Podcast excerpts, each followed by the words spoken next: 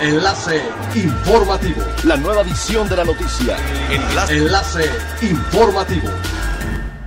Hola, ¿qué tal? Muy buenos días. Les saluda Gladys Kolev.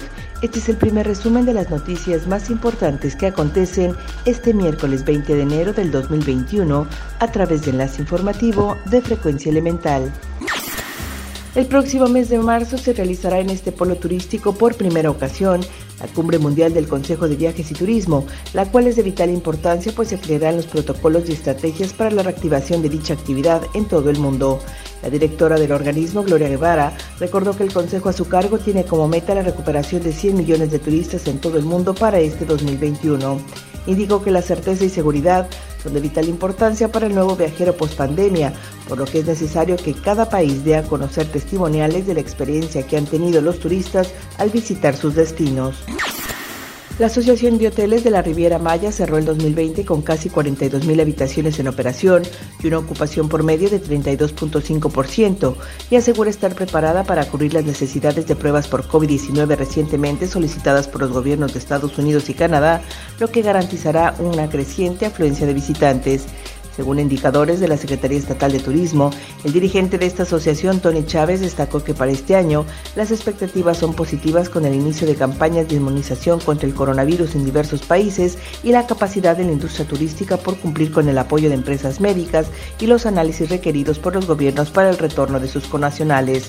La agrupación turística mostró su beneplácito de que las autoridades de Estados Unidos solicitaran el test de antígenos en lugar de un PCR como requisito de entrada para sus connacionales, lo que redujo significativamente el costo de las pruebas.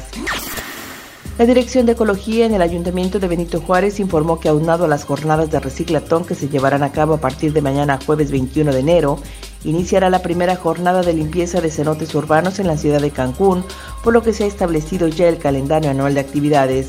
José Vargas, integrante de Escaladores del Caribe, aseguró que esta es una actividad de gran importancia para la protección de estos ecosistemas, por lo cual extendió la invitación a todos los benitojuarenses que quieran sumarse para contribuir al cuidado de estos espacios, ya que todos somos corresponsables del deterioro de los cenotes urbanos y debemos ayudar a su cuidado y aprender a respetarlos. Es elemental tener buena actitud y mantenernos positivos, por ello también las buenas noticias son elementales.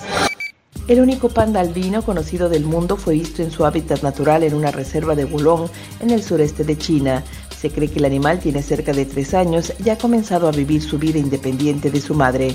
En las imágenes registradas por unas cámaras con sensores de movimiento y compartidas en las redes por la administración de la Reserva Natural Nacional Xinhua Wolong, es posible ver de cerca al raro animalito.